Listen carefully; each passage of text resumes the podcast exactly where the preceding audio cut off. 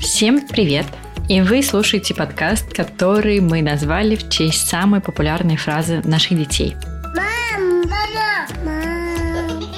Вот уже почти как 4 года мы ведем наш подкаст, и за это время мы уже успели обсудить множество разных тем, связанных с детьми, материнством. Например, мы рассказывали про то, как проходила наша беременность и роды. Мы часто обсуждаем разные аспекты, связанные с развитием детей, с физическим или ментальным. Также в наш подкаст мы часто зовем экспертов для того, чтобы разобраться с разными вопросами, которые также связаны с детьми.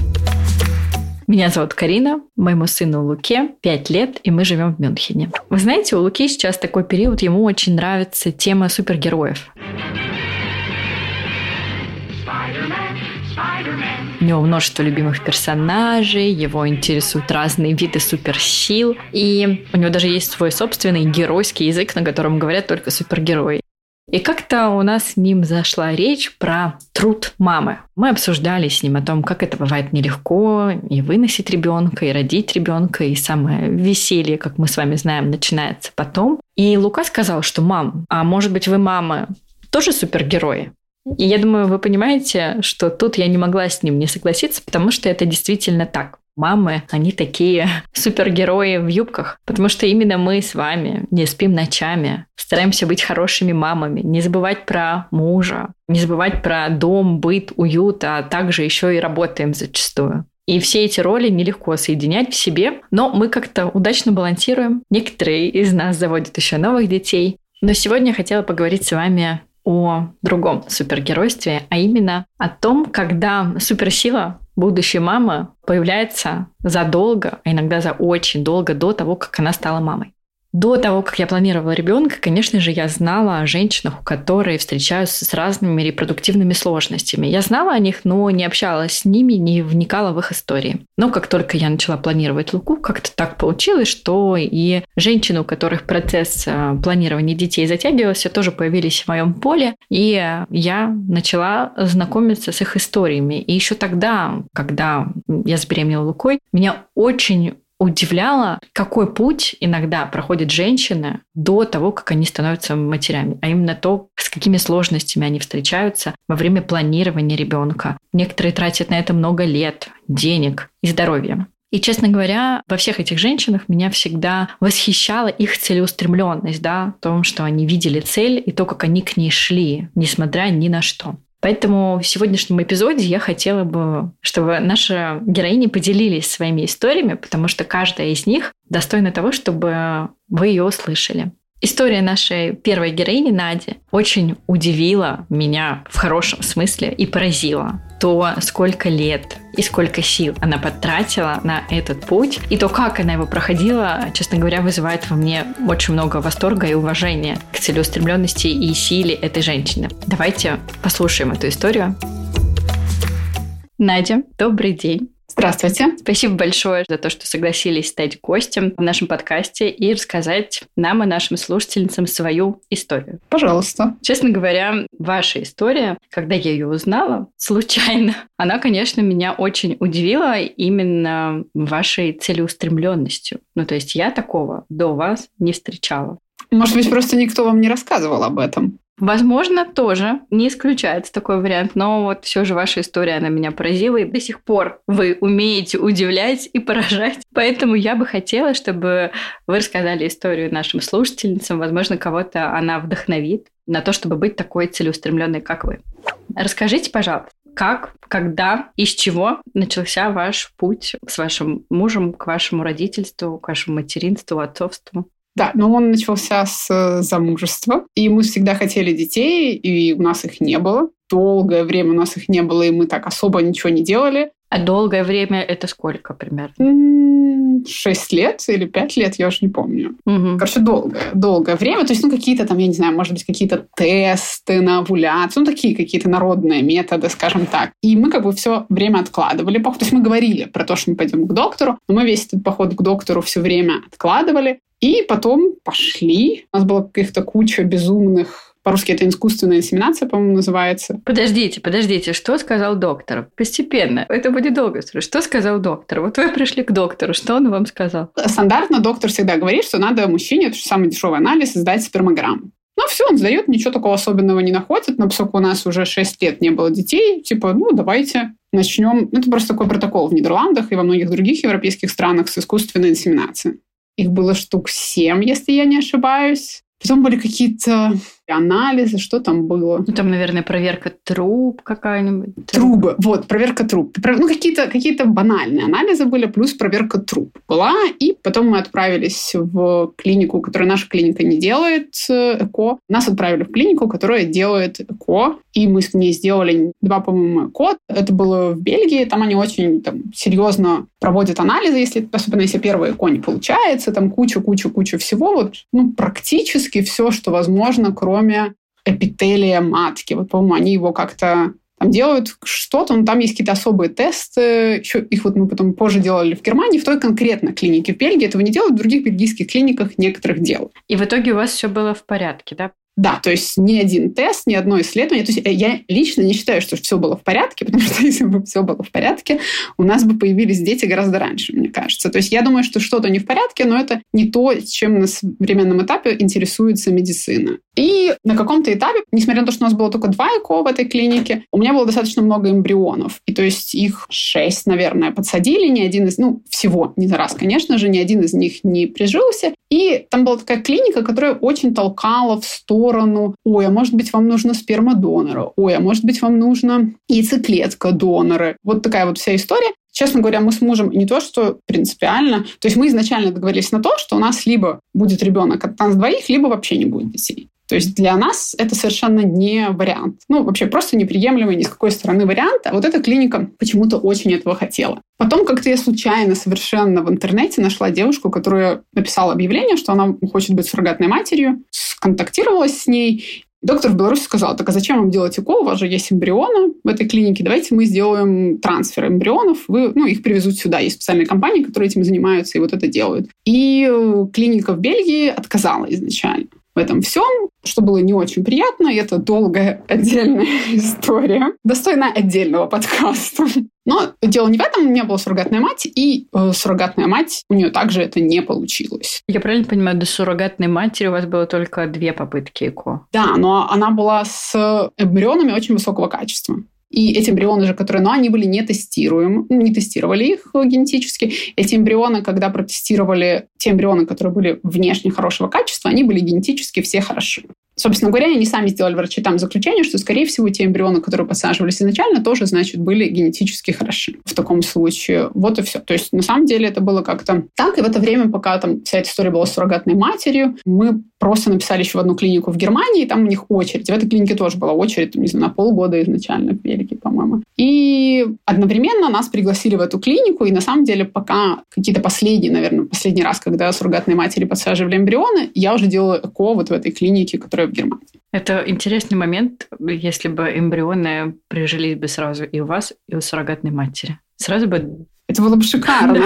Это было бы шикарно, но не случилось. В этой клинике, кстати, я сразу забеременела, но благодаря внимательной голландской медицине и стечению обстоятельств эта беременность закончилась замершей беременностью на 10-й неделе. Потом мы делали еще ЭКО. Ну, короче, с 5-го ЭКО все, и 23-го эмбриона все получилось. Бинго, у нас есть сыночек. Подождите, 23-й эмбрион и 5-й ЭКО, а суррогатных матерей было 2, да? Нет, суррогатная мать была одна. Ей пересадили 5 эмбрионов. А, то есть у нее было несколько попыток, 2 попытки? Да, у нее было 3 попытки. 2, 2 и 1. И сколько получается, подождите, я пытаюсь посчитать. У вас было 5 ЭКО, у нее было 2 ЭКО, 7 на двоих получается, правильно я понимаю? И 23 эмбриона? Ну, ЭКО по-разному считаю. Я знаю, что в русскоязычном пространстве каждая подсадка, многие называют, что у меня было ЭКО. Я считаю ЭКО процесс стимуляции и пункции. Гормональная стимуляция, которая заканчивается пункцией эмбрионов. Вот это я называю ЭКО. А сколько у вас было ИКО в русском? Это я уже не сосчитаю.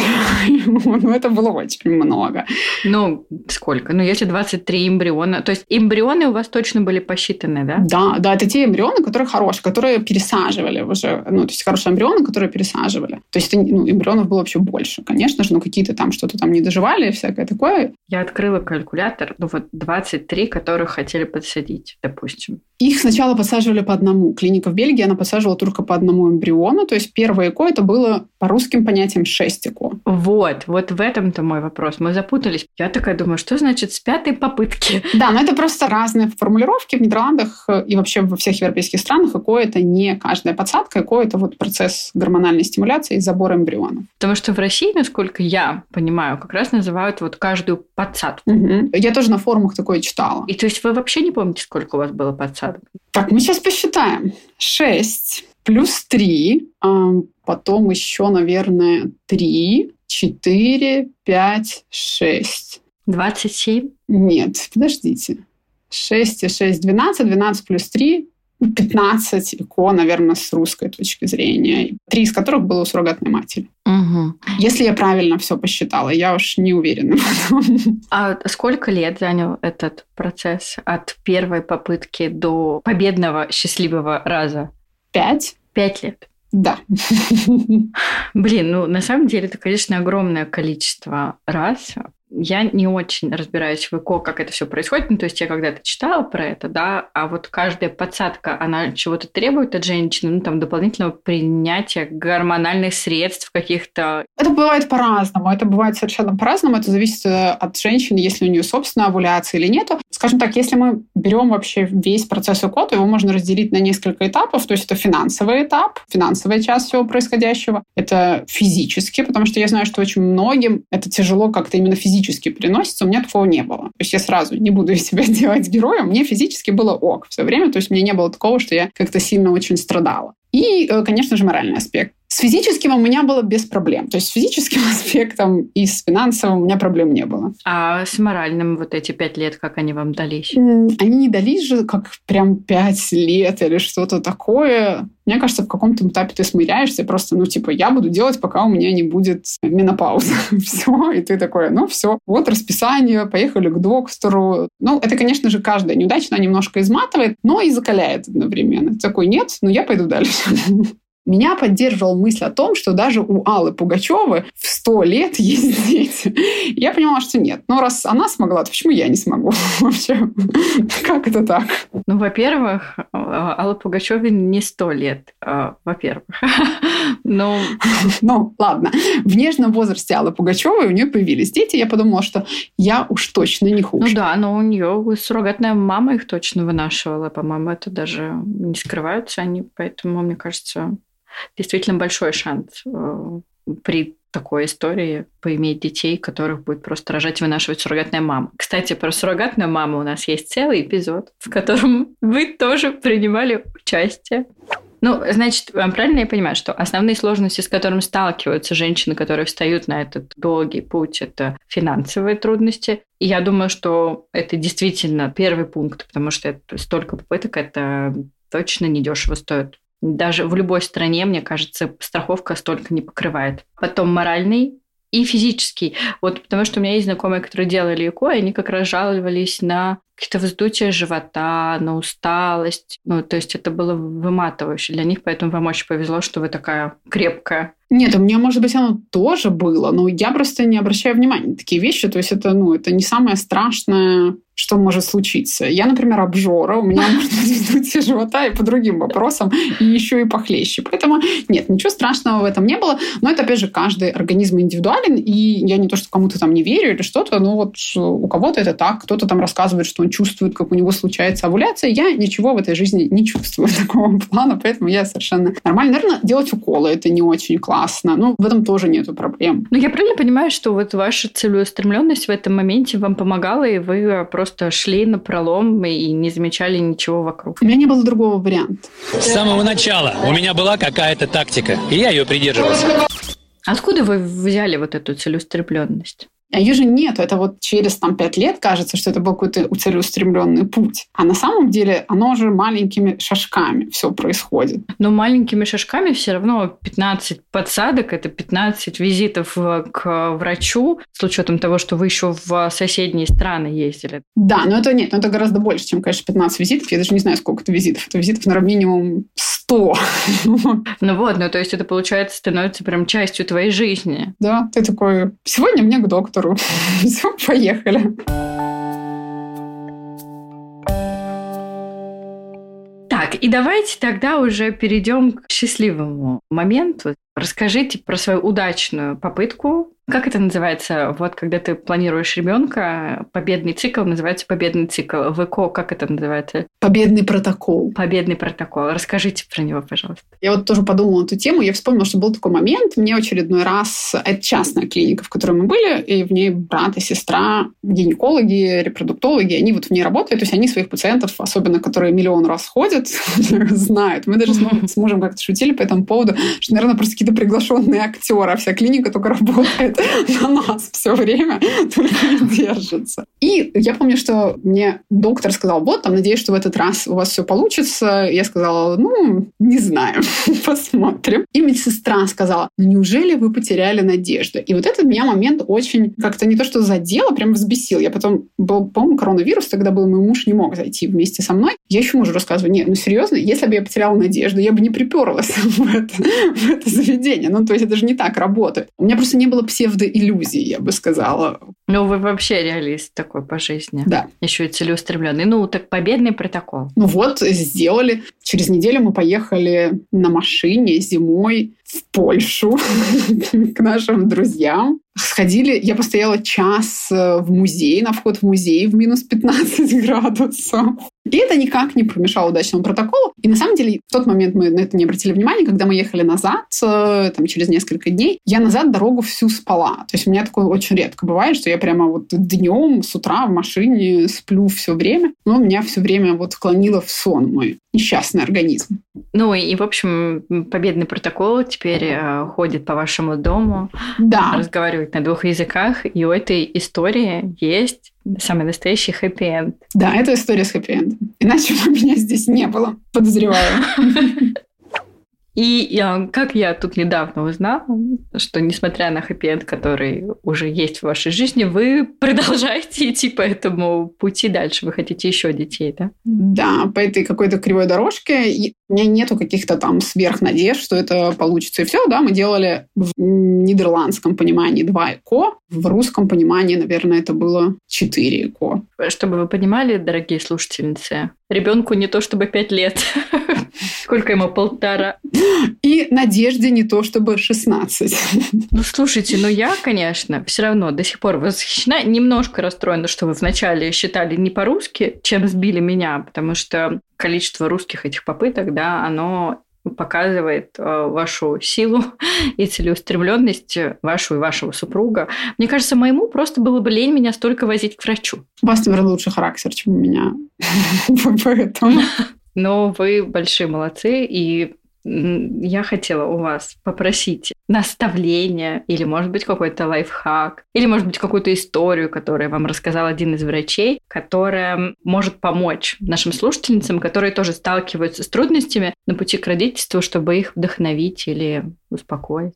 Ну, во-первых, мне кажется, нужно тоже разделить разные вещи. То есть я хотела ребенка. Мне важно, чтобы у нас был ребенок от меня и моего мужа. Есть женщины, которые хотят быть беременными. То есть у них какие-то совершенно другие цели и совершенно другие пути могут быть. То есть я думаю, что там и какие-то донорские яйцеклетки, и донорская сперма, все это может быть. Есть люди, которые хотят быть родителями и берут детей из детских домов. Это же тоже вариант. Но для меня все эти варианты были неприемлемы с самого начала. То есть мне кажется, договориться со своим мужем, со своей женой, что для вас является приемлемым, что для вас является неприемлемым, посмотреть на финансовый аспект происходящего. То есть вот у меня есть столько денег, и я их готова потратить на это. Ну и все, и начинать. Рано или поздно это получится.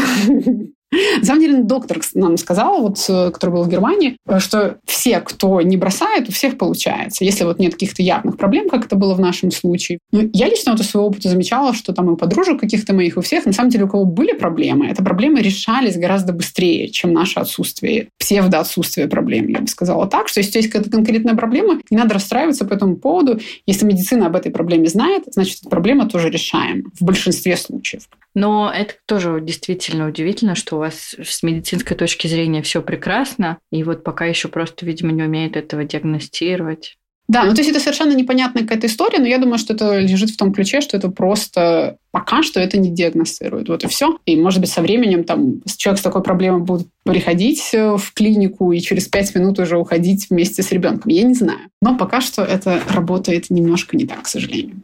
Спасибо вам большое. Мне очень нравится ваша история. Я надеюсь, что это кого-то вдохновит, и кто-нибудь немножко от вас заразится желанием, прям настоящим таким истинным желанием ребенка. Но мне кажется, это надо прямо очень просто осознавать, что это не обязательно. То есть не надо сидеть на облачке и думать, вот я пойду на ЭКО, и вот первое же ЭКО решит все мои проблемы, вот оно не решило, и ты такой расстроился, и всякое такое. То есть мне кажется, что это просто совершенно неправильный подход. Происходящему надо просто трезво смотреть. Я тоже абсолютно здоровый человек. Ну, то есть не надо думать, что вот это какие-то другие больные, кривые, косые или что-то такое, вот у них не получается, а у меня-то точно получится. Нет, ни больные, ни кривые, ни косые, совершенно обычные люди тоже почему-то вот просто так бывает. Опять же, мы до сих пор считаем с мужем, что это была совершеннейшая удача, то, что у нас появился ребенок, и непонятно, повторится эта удача или нет еще раз. Но подождите, что значит удача? Вы только что сказали, что нужно просто дальше продолжать, пока не закончатся деньги. Да, но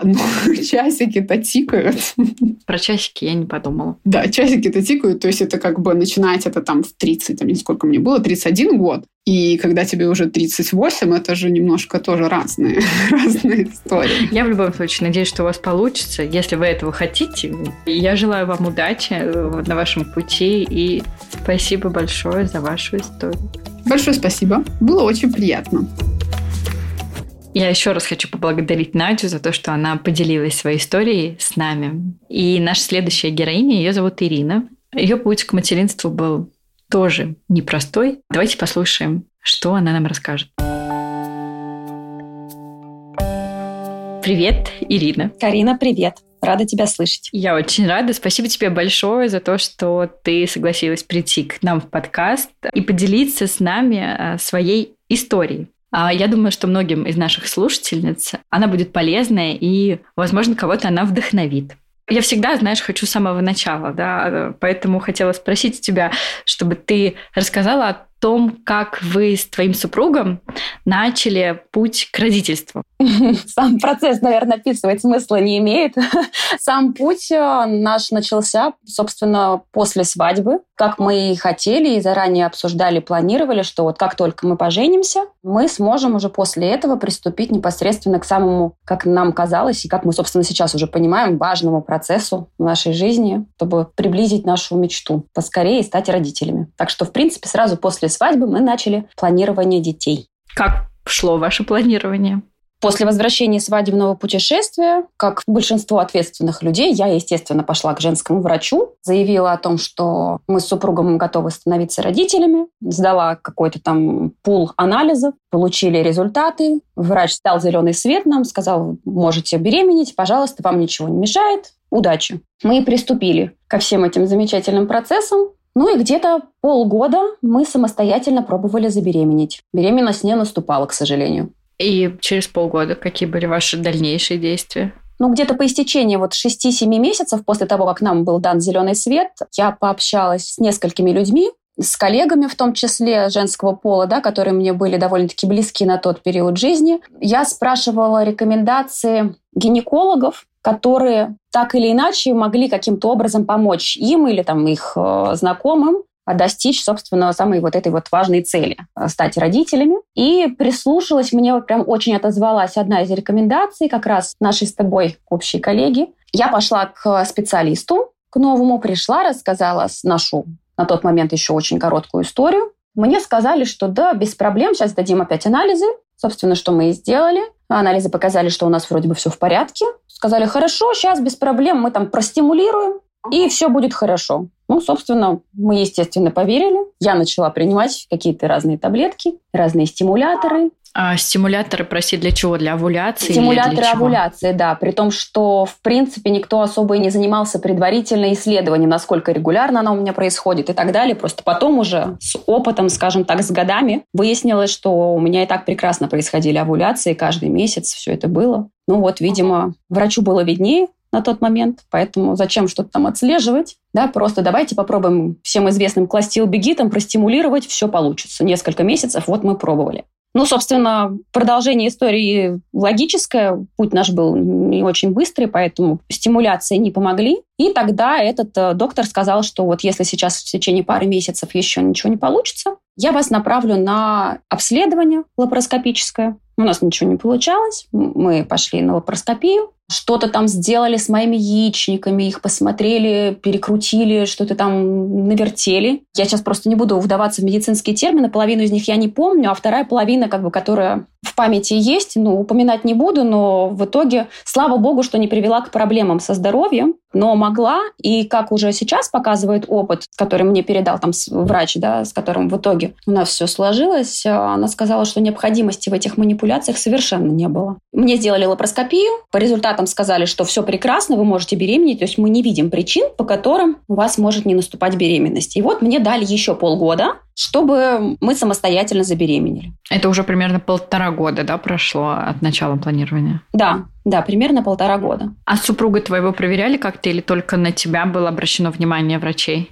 Супруга как раз вот на этапе после лапароскопии мы уже с супругом решили все-таки проверить. Он сдал спермограмму, которая, в принципе, тоже выявила какие-то, скажем, отклонения, да, но они, опять же, не были существенными для того, чтобы прям это категорически запрещало бы, да, там, или не позволяло бы там, нам естественным путем забеременеть. Были какие-то отклонения, которые также в одном очень именитом центре в Москве решили полечить, но, слава богу, полечить различными там БАДами, поэтому там на завтрак, на обед и на ужин мы все завтракали, обедали и ужинали прекрасными там горстями таблеток, я своими, он своими, ну и в итоге тоже в течение полугода ничего не получалось. И какие были ваши следующие шаги вот спустя 1,5 года планирования? Вернулись к этому же гинекологу, который отправлял меня после лапароскопии в свободное плавание на полгода. Она сказала, что раз у вас ничего не получается, значит, видимо, пришло время, будем пробовать ЭКО. Угу. Она отправила вас в какую-то клинику репродуктологии или у нее же прям в клинике это возможно было сделать? Нет, у нее в клинике этого сделать было нельзя. Она мне дала контакт агента,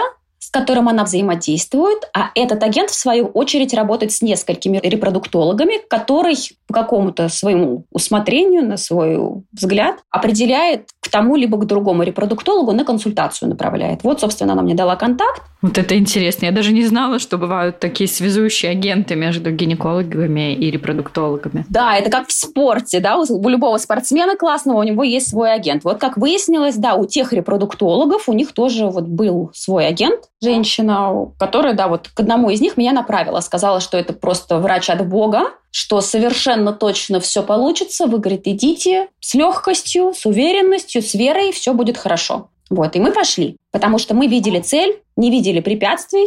Нам было интересно, что же такое тогда с нами происходит, раз мы не можем естественным путем забеременеть. Но то, каким именно путем мы забеременеем, для нас не имело значения. Здесь было важнее все-таки именно прийти к нашей цели. Пошли к тому репродуктологу, мы встретились. Боже мой, это прям был какой-то страшный сон. В итоге мы где-то около года, могу немножечко ошибаться в периодах, но по ощущениям где-то так. То есть меня лечили какими-то вечно таблетками, еще чем-то, при том, что посмотрели всего лишь заключение лапароскопии, брали какие-то локально анализы, то кровь, то, соответственно, там, да, женские какие-то анализы сдавала. Лечили непонятно от чего, то есть диагноза мне не ставили, просто стоял диагноз первичное бесплодие, а причина не ясна. Продолжали есть таблетки, продолжали лечиться, и каждый раз мне не давали вступить в этот протокол в первый, потому что вот что-то было не то. То там слишком много лимфоцитов в крови, еще что-то, то ли лейкоциты подскочили. То есть, ну, прям каждый раз находили к чему придраться, как мне сейчас кажется, да, чтобы вот именно в этой клинике я пошла, сдала анализы, именно там мне выписывают лекарства, которые там можно приобрести. Потом у меня закрались сомнения по поводу этого специалиста, хотя мы еще не вступали в протокол. Я связалась повторно с агентом, который, собственно, рекомендовал мне этого врача, попросила уточнить специалистов, с которыми еще он работает. Я посмотрела список, поняла, что это список людей, которые на тот момент являлись очень медийными личностями, которые работали в крупнейших и в самых именитых клиниках Москвы, клиниках репродукции. Я поняла, что шилом на мыло менять нет смысла, мы еще здесь как бы не дошли до протокола, поэтому, наверное, пока останемся здесь, попробуем, посмотрим, что будет дальше. Ну, собственно, наконец-таки чудо случилось, ну, чудо относительное, то есть нас запустили, наконец-таки, в наш первый протокол ЭКО. Причем, что самое фантастическое, как я сейчас понимаю, даже за все это время нашего на тот момент пути ни один специалист, ни один врач, который нам встречался на пути, даже не просил нас сдать анализ на выявление уровня АМГ. Хотя странно, мне кажется, что это гинекологи даже вот на этапе планирования после 30 уже точно берут. Ну, хотя ты была моложе. Да это даже и до 30 важно, потому что сейчас, к сожалению, все болезни молодеют, и сейчас даже есть девчонки молодые совсем 20, 22, 23 года, 25 лет, у которых уже овулярный запас истощен. Это очень грустно, но как бы из этого тоже есть выходы свои, да, с этим можно работать, как я сейчас уже понимаю и знаю. Но даже такой, казалось бы, основополагающий, один из важнейших анализов у меня на тот момент так никто и не брал. Вот. Мы вступили в протокол, мне сделали перенос. Спустя неделю или сколько там было положено, я сдала кровь на ХГЧ. Результат был положительный, но уже там через 3 дня, когда попросили пересдать, он уже резко упал. Вот. Ну, то есть, соответственно, полноценного прикрепления эмбриона не случилось. А тебе пересаживали одного эмбриона? Да, переносили одного. Была прям боль, разочарование, обида. Вот. Но я почему-то прям почувствовала, что давайте попробуем в следующем цикле сделать криоперенос. У нас получилось несколько эмбрионов по результатам первого протокола. Мне врач прям дал зеленый свет опять, сказал, конечно, давайте, раз вы чувствуете, конечно, мы сделаем вам перенос в следующем цикле. При том, что даже никто не пытался разобраться, почему не получилось в этом. Да? То есть такая же схема лечения была назначена, да, там, ну, немножечко по-другому. Как бы мы подходили к переносу, по-другому готовились. Там уже, соответственно, не протокол ЭКО, а это криоперенос, соответственно, это там естественный цикл, если мне память не изменяет. Ну, то есть там тоже гормоны и так далее. Мне сделали перенос. По результатам анализа крови на ХГЧ ничего не получилось сразу. И когда я пришла к врачу уже на прием очередной, я говорю, ну а как же так? Вот уже, получается, мы 2 эмбриона переносили, ничего не получилось. Что делать? И тут, конечно, была ключевая в моей жизни фраза прозвучала, после которой я поняла, что я что-то делаю неправильно. Доктор мне сказала, что в вашем случае проблема ясна. В вашем случае детородный орган – это мозг. И до тех пор, пока вы его не отключите, не отдохнете, не переключитесь с вопроса деторождения, у вас ничего не получится. Это очень просто так говорить на самом деле, оправдывать все головой. Да, и когда об этом говорит врач, после этого хочется, ну, действительно, как страусу спрятать голову в песок, уйти в себя и не возвращаться, потому что уж если специалист тебе говорит, пожимая плечами, что, ну, я не знаю, у вас все хорошо, непонятно, почему не получается, просто идите отдыхать, у вас все получится. Я очень серьезно это переживала. Сам факт того, что не получается и что не ясна причина, я очень серьезно это переживала, но спасибо супругу, он меня очень поддержал в этом вопросе. Ну, мы решили взять тайм-аут, ничего больше не делать, посмотреть, как жизнь пойдет дальше. Опять же, нам относительно немного лет на тот момент было. И мы решили просто отдохнуть, как бы выдохнуть, постараться забыть о том, что прошло, чтобы потом вновь с новыми силами каким-то другим образом уже попробовать подойти к этому вопросу. И когда вы опять подошли к этому вопросу? Ну, тут вот вопрос тоже в судьбе. В начале 2018 года, если мне память не изменяет, мы приняли решение передохнуть после всех вот неудачных историй. А в конце 2018 года у меня случается задержка, я делаю тест. Он положительным оказывается. Я бегу к своему врачу, которая, в принципе, меня отправила на ЭКО. Говорю, вот, смотрите, кажется, я забеременела естественным путем, все замечательно, я к ней прихожу. Она что-то так посмотрела, говорит, я вроде бы вижу плодное яйцо, но чего-то, что-то непонятно. Говорит, приходи ко мне через там, несколько дней. Я прихожу, она говорит, ну нет, ничего не получилось. То есть у тебя, видимо, говорит, случилась биохимическая беременность. И, казалось бы, это был период, наверное, когда я могла расстроиться, да, впасть в депрессию и так далее, но я почему-то восприняла это совершенно по-другому. Я была рада, счастлива тому, что, как я это, опять же, для себя считала, я восприняла это как знак от своего же ребенка о том, что падать духом не надо, надо просто собраться и обязательно идти к своей цели, просто всему свое время. То есть я это восприняла как знак о том, что все будет хорошо. Просто нужно, наверное, другим путем туда идти. Вот, собственно, что мы и сделали. Мы, опять же, выдержали небольшую паузу, там уже случился Новый год, и я решила заняться своим здоровьем. Ну, просто основательно провериться, все ли хорошо. То есть к вопросу репродукции немножечко решили подойти позднее, а в целом посмотреть на свое здоровье. Я пошла первый раз в жизни к эндокринологу, по онлайн-консультации, записалась к нему, и мы с ним в ходе онлайн нашей беседы рассказала, поделилась историей. Он назначил мне список анализов, которые было необходимо сдать, и по их результатам он мне, в принципе, сразу же уже на следующей консультации сообщил, что при ваших показателях забеременеть может быть и да, это уже вопрос к репродуктологу, к гинекологу, но вот с точки зрения состояния вашего здоровья выносить беременность вам будет крайне сложно, я бы сказала, даже невозможно, потому что у вас очень многие важные показатели находятся существенно ниже нижней границы нормы. Собственно, для меня это, опять же, было таким звоночком, но позитивным. То есть я понимала, что мне хотя бы начинает проявляться путь, по которому мне следует идти.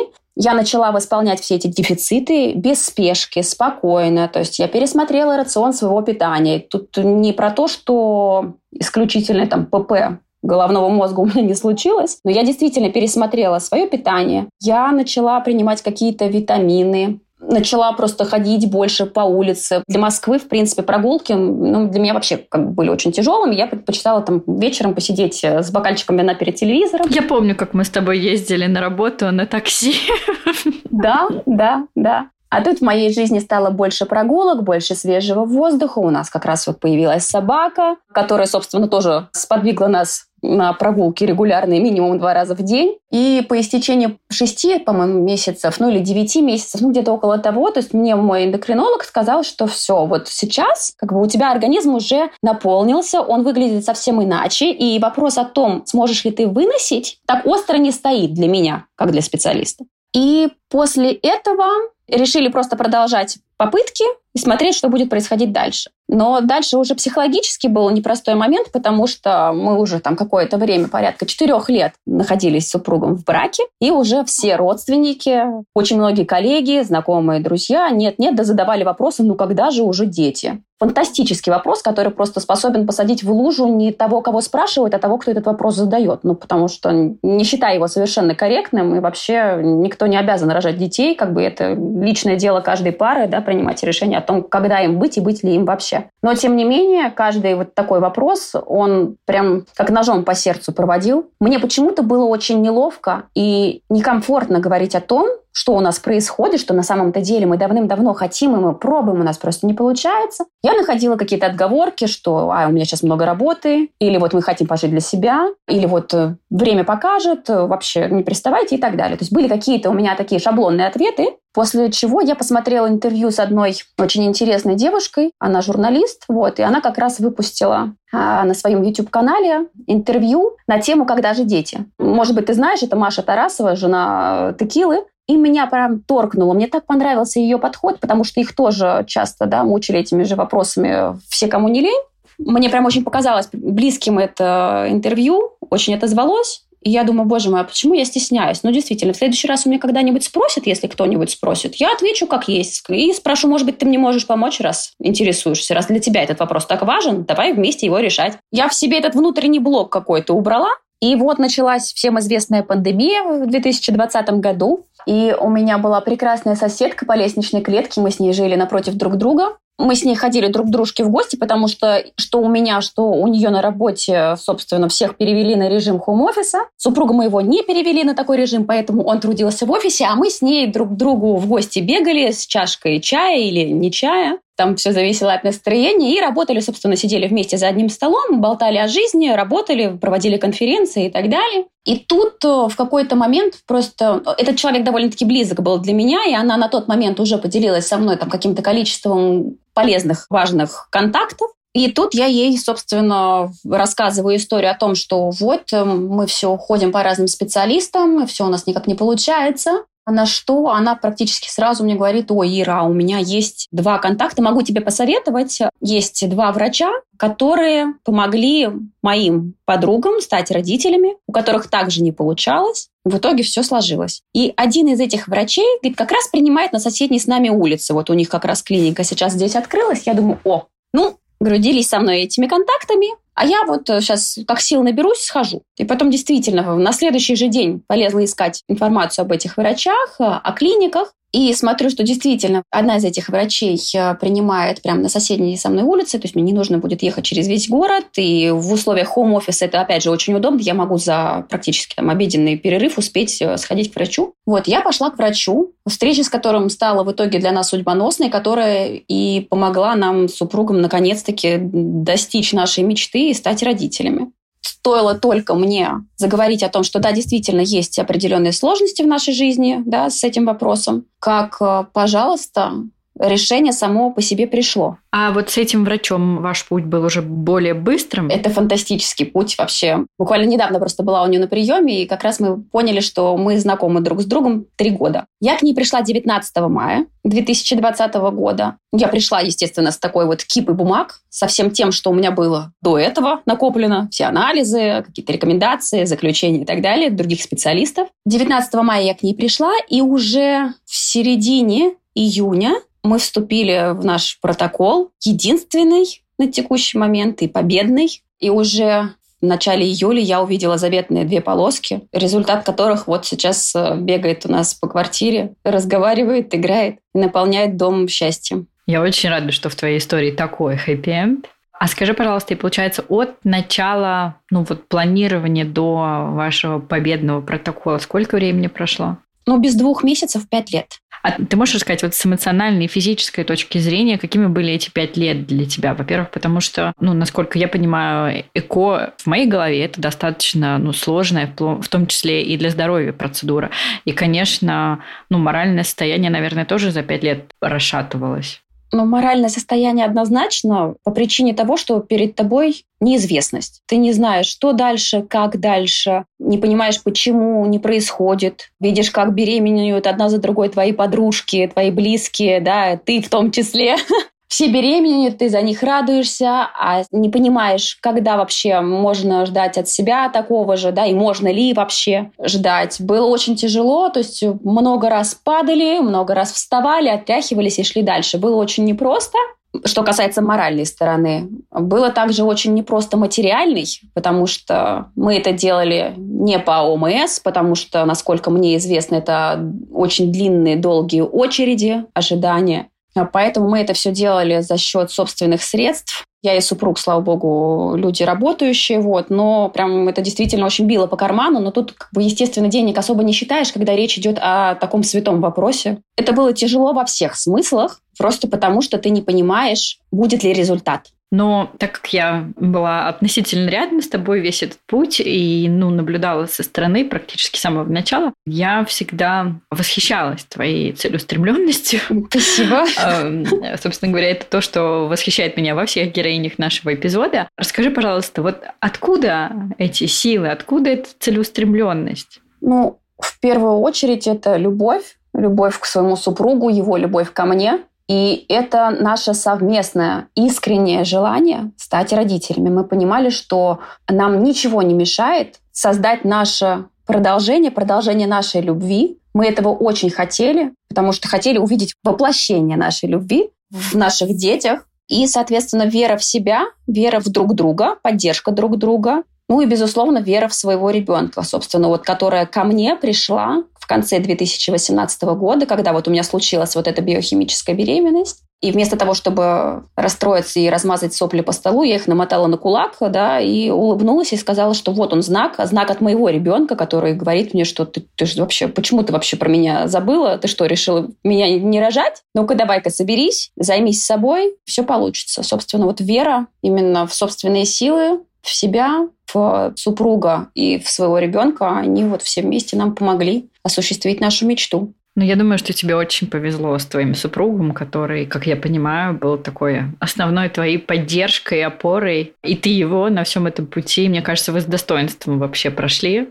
этот путь, с чем я вас и поздравляю. И очень-очень радуюсь за вас. И мой последний вопрос такой, знаешь, у тебя был все равно, это был достаточно долгий путь, 5 лет, и я хотела спросить, может быть, есть какие-то уроки, советы, которые ты извлекла из своего опыта, лайфхаки, которыми ты бы хотела поделиться с людьми, которые сейчас либо в начале этого пути, либо в середине, либо уже близки к концу, но, может быть, силы их, покидают. С удовольствием поделюсь тем, с чем столкнулась я, какие уроки я для себя вынесла. В первую очередь нужно верить, никогда не вешать нос. Но для того, чтобы это все было легче и быстрее, скажем так, да, достижение этой мечты, очень важно иметь грамотного специалиста рядом. То есть в том случае, когда что-то идет не так или кажется, что что-то может пойти не так, рядом должен быть специалист. В моем случае это гинеколог, она же репродуктолог, которого мне посоветовала моя соседка, которая будет в любой момент рядом и будет подсказывать, что происходит, почему так происходит, не будет разводить руками, да, а попросит сдать ровно те анализы, которые нужны. Это должен быть специалист, глядя на которого и общаясь с которым, у тебя не будет никаких сомнений, что так или иначе, рано или поздно, но этот человек совершенно точно поможет достичь своей мечты. У нас ровно так и случилось с нашим врачом. То есть уже на первой встрече, выйдя от нее, от консультации с ней, я позвонила супругу, он спрашивает, как у вас все прошло. Я говорю, ты знаешь, первый раз я вот прям чувствую совершенно точно, что это наш доктор, она нам совершенно точно поможет. Тут интуиция не подвела. И очень важно действительно найти такого специалиста. Если что-то, опять же, идет не так, нужно искать не клинику. Тут не важно, что это за клиника, насколько она именитая, потому что, как показала практика, и, к сожалению, вот контакты, которые я обрела за последние 3 года, говорят о том, что, к сожалению, тема репродукции стала абсолютно коммерческой в большей своей части. То есть перед врачами, руководством часто ставится план продаж, как бы это ужасно и не звучало, по тому, какую сумму каждый репродуктолог, каждый специалист должен принести со своего пациента. И здесь, соответственно, вопросы о скорейшем становлении родителями, да, он уходит на задний план. Поэтому очень важно найти того специалиста, у которого будет задача сделать так, чтобы вы как можно быстрее забеременели, выносили, что очень важно, эту беременность, благополучно родили и, грубо говоря, ушли, помахав ручкой, да, и не возвращались снова к этому специалисту. А лучше вы этому специалисту будете приводить новых клиентов, новых пациентов, делясь своей историей, которым этот же специалист также будет помогать стать счастливыми, обрести то счастье, преграды к которому на текущий момент имеются. Вот такого специалиста, такого человека нужно обязательно иметь в арсенале. Но я правильно понимаю, что если наши слушательницы обратятся ко мне с вопросом, что это за врач, ты сможешь порекомендовать? Да, безусловно, ты сможешь поделиться моими контактами. Я всегда открыта. А для таких вопросов тем более. С удовольствием, конечно, поделюсь всей информацией, отвечу на все вопросы, на которые смогу. Спасибо тебе большое за этот такой откровенный разговор, за то, что ты поделилась своей историей. Я очень рада за то, что у нее такой счастливый конец, который бегает по вашему дому и наполняет вашу жизнь смыслом. Мне кажется, это очень здорово, я за вас рада. Побольше бы таких историй с таким прекрасным концом. Здорово, спасибо большое. Со своей стороны постараюсь сделать вклад в то, чтобы этих историй было как можно больше. Спасибо тебе большое. Тебе спасибо, Карин.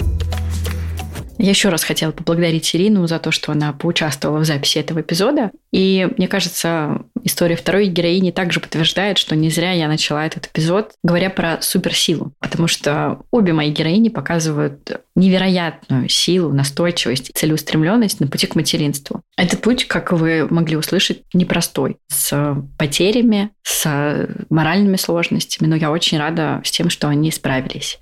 Наша следующая героиня София. Ее путь был немного другим. Давайте послушаем, что она нам расскажет. Привет, София. Здравствуй, Карина. Здравствуйте, уважаемые слушательницы. Спасибо тебе большое за то, что ты пришла к нам в подкаст и решила поделиться своей историей с нашими слушательницами. Я надеюсь, что твоя история вдохновит многих из них. Поэтому давай начнем с самого начала, как обычно. Как вы со своим мужем начали ваш путь к родительству? Как вообще вы начали всю эту тему, обсуждали ребенка? Как вы к этому приступили? Мы поженились, когда я была еще достаточно молодая. Мне было 22 года, и мы стали планировать ребенка не сразу. Хотя мне хотелось, конечно же, сразу, как многим девушкам в этом возрасте, но мы решили подождать. И года через 3 мы уже приступили к этой теме вплотную. Первым делом мы отменили все противозачаточные средства, которые мы использовали на тот момент, и решили посмотреть, что будет. Я хочу отметить, что мы живем в европейской стране, поэтому здесь немножко все по-другому делается, и здесь не проходит куча анализов, каких-то исследований, прежде чем начать планирование ребенка. Это был первый этап нашего планирования. Он продлился примерно полгода. И он, получается, не принес результатов. Он не принес результатов, но мой муж не считал, что это планирование. Он почему-то думал, что мы еще не планируем. Это просто мы не предохраняемся.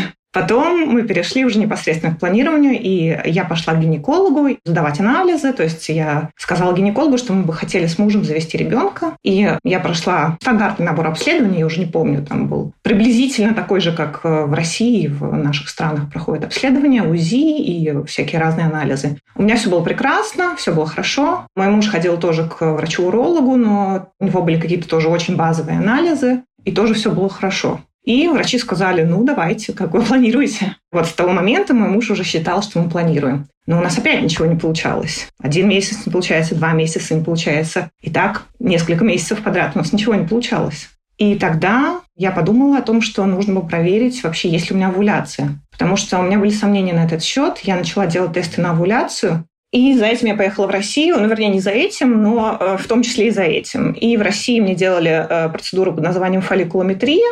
Фолликулометрия, выяснила, что овуляция у меня есть, и все хорошо. Это было мое счастье номер 1, я была очень рада, потому что это было такое большое сомнение, которое во мне поселилось, и я хотела его развеять. И следующим шагом я бы хотела на тот момент, чтобы это была спермограмма мужа. Но муж не понимал, к чему такая спешка, зачем это вообще все надо, почему надо сейчас, когда мы на каникулах в России, делать какую-то спермограмму, почему нельзя просто ждать. Я напомню, что на тот момент еще не было года с момента нашего планирования. Ну, то есть, возможно, я действительно выглядела как паникер. Но даже по русским меркам, получается, ты рано начала бить тревогу, потому что, насколько я помню, в России дают год на самостоятельную беременность, и только после этого, да, уже назначают дополнительные исследования. По крайней мере, так вот раньше было.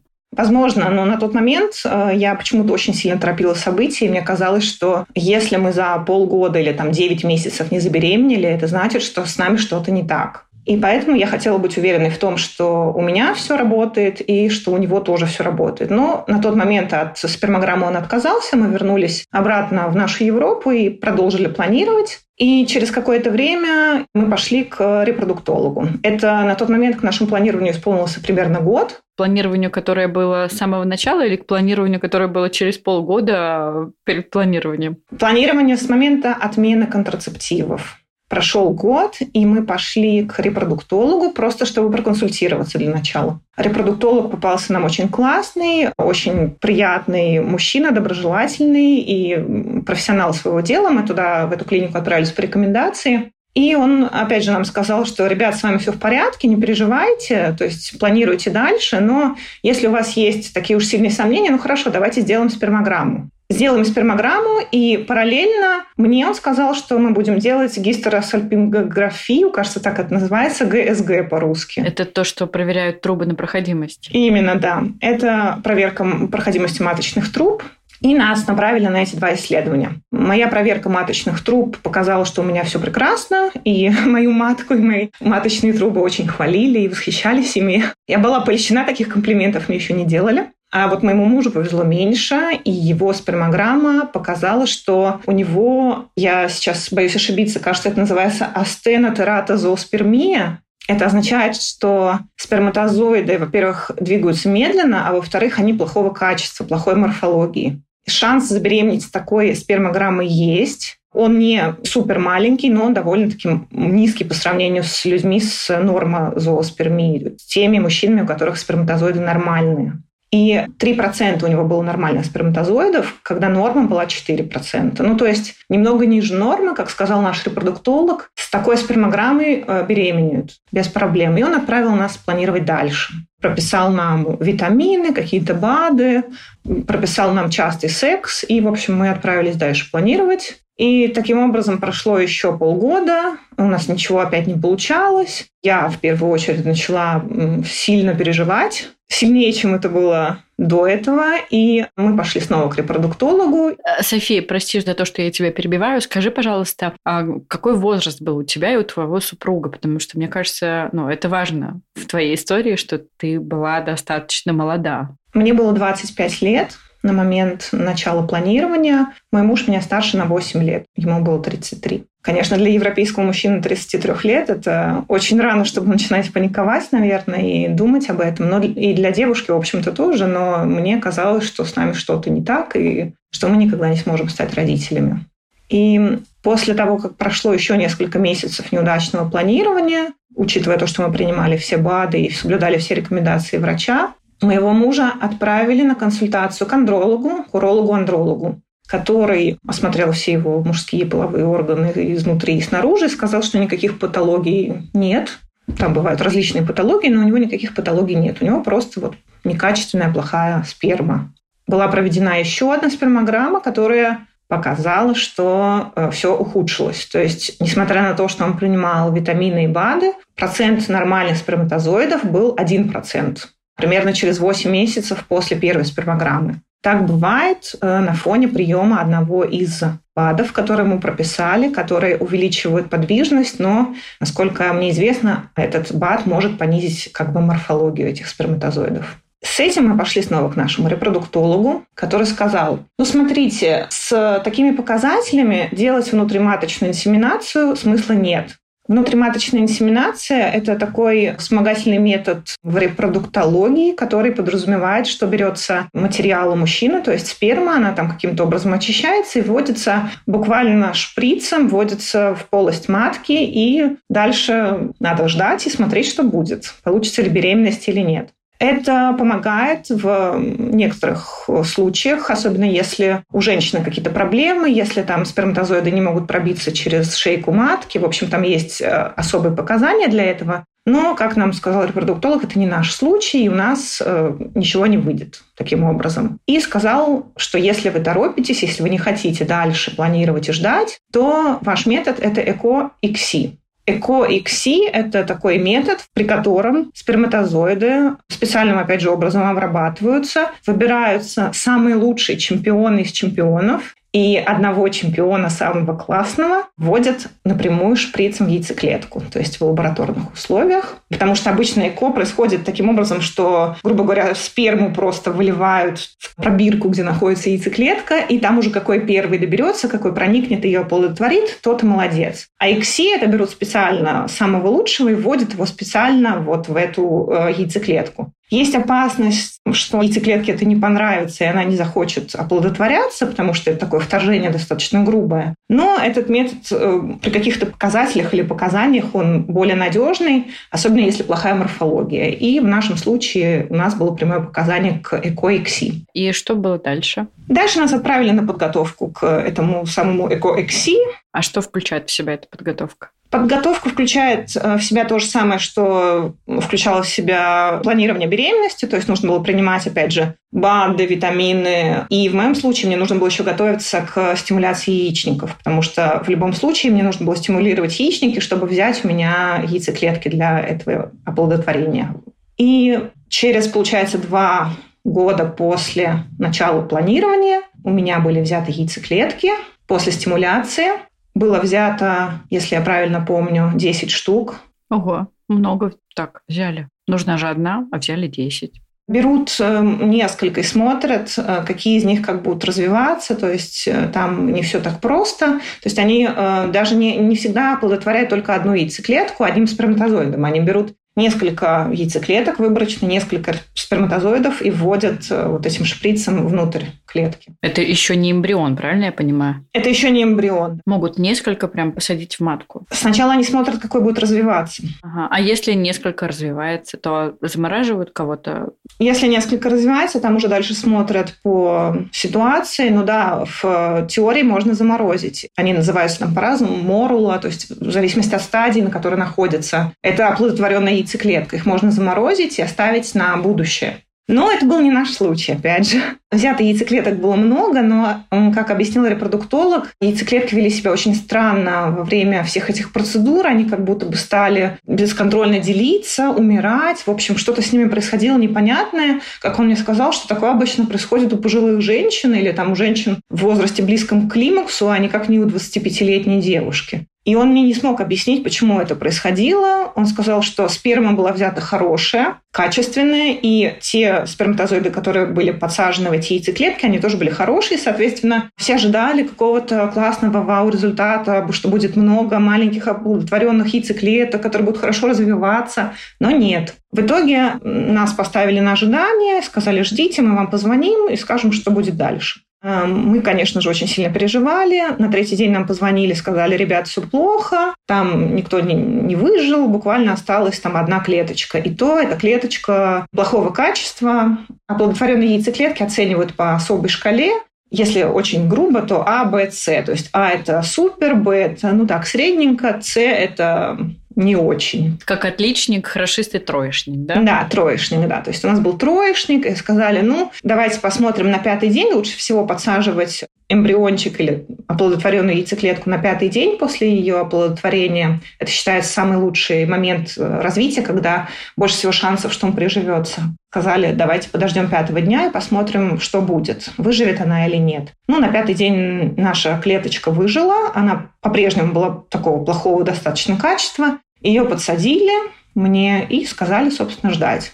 И дальше началось ожидание. Нужно было ждать порядка, если я правильно помню, 2 недель до ХГЧ-теста.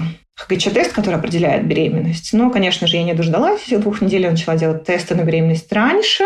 И мои тесты показывали мне вторую полоску, такую довольно-таки слабую, но показывали. И на 10-й день я сделала ХГЧ-тест, который показал результат 180. То есть я была беременна с первой попытки. И дальше нужно было смотреть немножко в динамике. Я сделала второй анализ через несколько дней. Ну, то есть там дальше уже показатели росли, и было понятно, что я беременна. И дальше на УЗИ тоже обнаружили эмбрион. И дальше эта беременность развивалась в целом нормально, как любая другая беременность. За исключением только одного момента, когда на 8-й неделе у меня возникло кровотечение. Но в целом это бывает и при естественной беременности. Это никак не связано, скорее всего, с методом оплодотворения. Дальше моя беременность развивалась абсолютно нормально. И в итоге у вас родилась дочь. Да, в итоге у нас родилась дочь, которой сейчас 5 лет. Бегает наша троечница.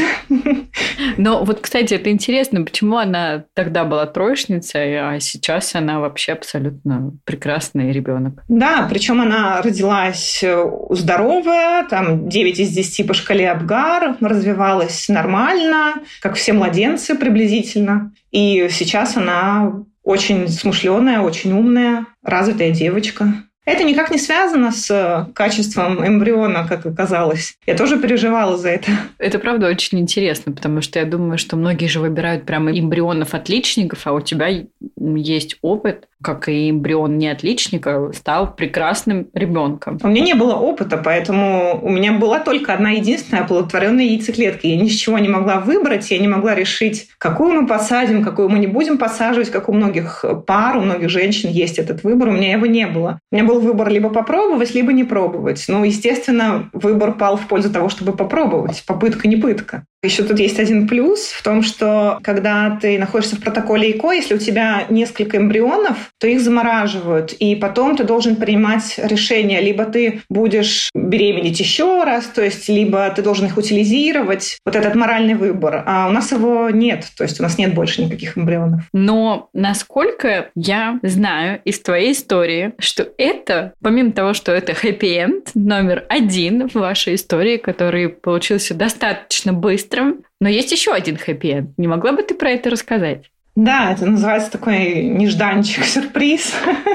Это наша вторая дочь, которая получилась совершенно естественным путем. Получилось это следующим образом. Я кормила первую дочь. Когда ей было 1,5 года, я отлучила ее от груди. И мы, в принципе, хотели с мужем второго ребенка в будущем, но не так скоро. Мы хотели подождать, чтобы разница была 3-4 года между ними. Но когда дочке было 1,5 года, мы решили, что мы не будем предохраняться. И решили, зачем нам предохраняться? У тебя же такая плохая сперма, зачем? Если я и забеременею, то, может, это будет через год или через 2, может быть, вообще никогда. Так зачем вообще вот этим заморачиваться? В итоге забеременела я со 2-го цикла. Абсолютно случайно. Ну, то есть мы понимали, осознавали, что это, в принципе, в теории может произойти, Но мы вообще не рассчитывали на это. Но это случилось во втором цикле. Естественная беременность. И сейчас у тебя 2 прекрасных дочери, да? Да, сейчас у меня 2 прекрасные дочери. Одна из них эко, другая не эко. Но если вы на них посмотрите, вы никогда не скажете, кто из них как получился. Знаешь, подводя итог твоей истории, может быть, у тебя есть какие-то советы, которыми ты могла бы поделиться с другими людьми, которые вот сейчас в процессе планирования ребенка, да, или они думают, соглашаются идти на вот такой долгий путь к ребенку. Что бы ты могла им сказать? Потому что твоя история достаточно интересна и удивила меня тем, что вы со своим супругом достаточно быстро пришли к этому. С учетом того, как ты была молода, действительно, мало кто, мне кажется, в 20 сразу идет на ЭКО. Многие бы подождали бы до 30, было бы какое-то время. Не могла бы ты рассказать, чем ты руководствовалась? Откуда эта целеустремленность? Я у всех наших героинь спрашиваю, откуда эта целеустремленность? Потому что меня она, в хорошем смысле прям поражает. Надо сказать, что на тот момент это был такой проект моей жизни. У меня не было карьеры как таковой, и мне очень хотелось ребенка. Я положила на это все свои силы. И это была моя цель. Я считала, что до 30 лет я просто обязана родить первого ребенка, а лучше и второго сразу.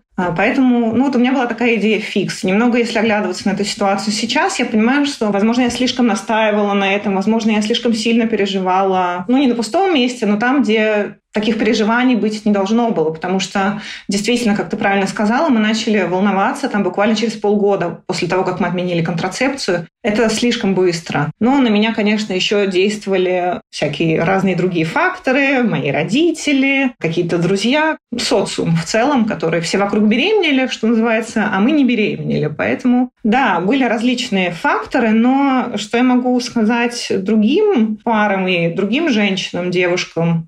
Я бы порекомендовала слушать себя в первую очередь, не ориентироваться ни на кого, если вам говорят, что зачем вы так быстро идете на ЭКО, подождите еще. Если вы чувствуете, что вам это нужно и что только это вам поможет, идите, решайтесь. По крайней мере, на консультацию, на проверку у репродуктолога это не стоит каких-то безумных денег. У нас первая консультация вообще была бесплатна, но это хотя бы вам даст какие-то представления о том, какие у вас есть шансы. И то же самое могу сказать тем, кто не готов идти к репродуктологу и хочет отложить этот момент. Слушайте себя, и, возможно, ваша беременность наступит естественным путем. Я не хочу давать банальных советов по поводу «отпустите», «уедьте в Таиланд». «Напейтесь», да, это частый совет такой. Да, не думайте об этом. Я считаю, что здесь у каждого индивидуальный путь, и у нас он такой, он мог бы быть другим, но у нас путь такой. И здесь нет каких-то универсальных советов. Нужно слушать себя, свою интуицию, свое сердце и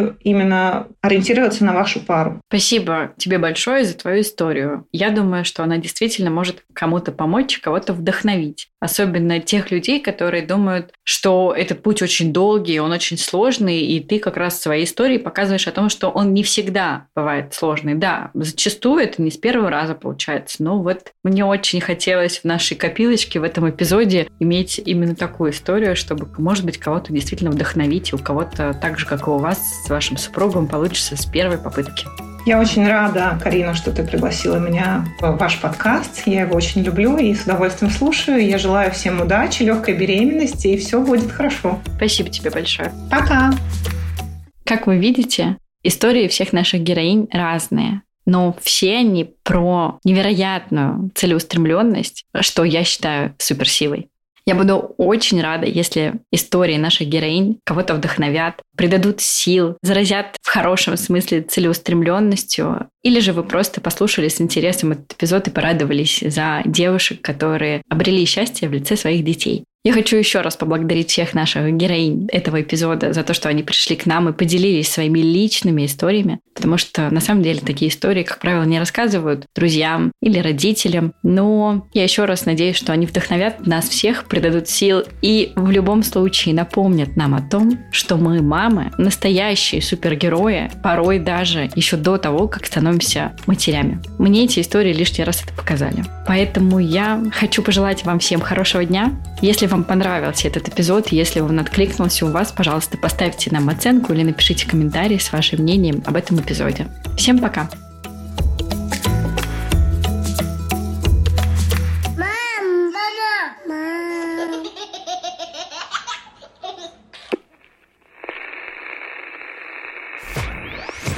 история нашей первой героини. Блин, ну что, ну я не могу записывать все заново. Очень сложно записываться без Тони. Я не знаю, как они это делают, эти подкастеры-одиночки. Ну вот что я несу? Что я несу? Ну почему я говорю все одно и то же? Сейчас ударюсь головой об микрофон. Но закончился он не менее. Ну что, как, значит, точно не менее. Но закончился. Да я не буду говорить, как он закончился. Так, заново.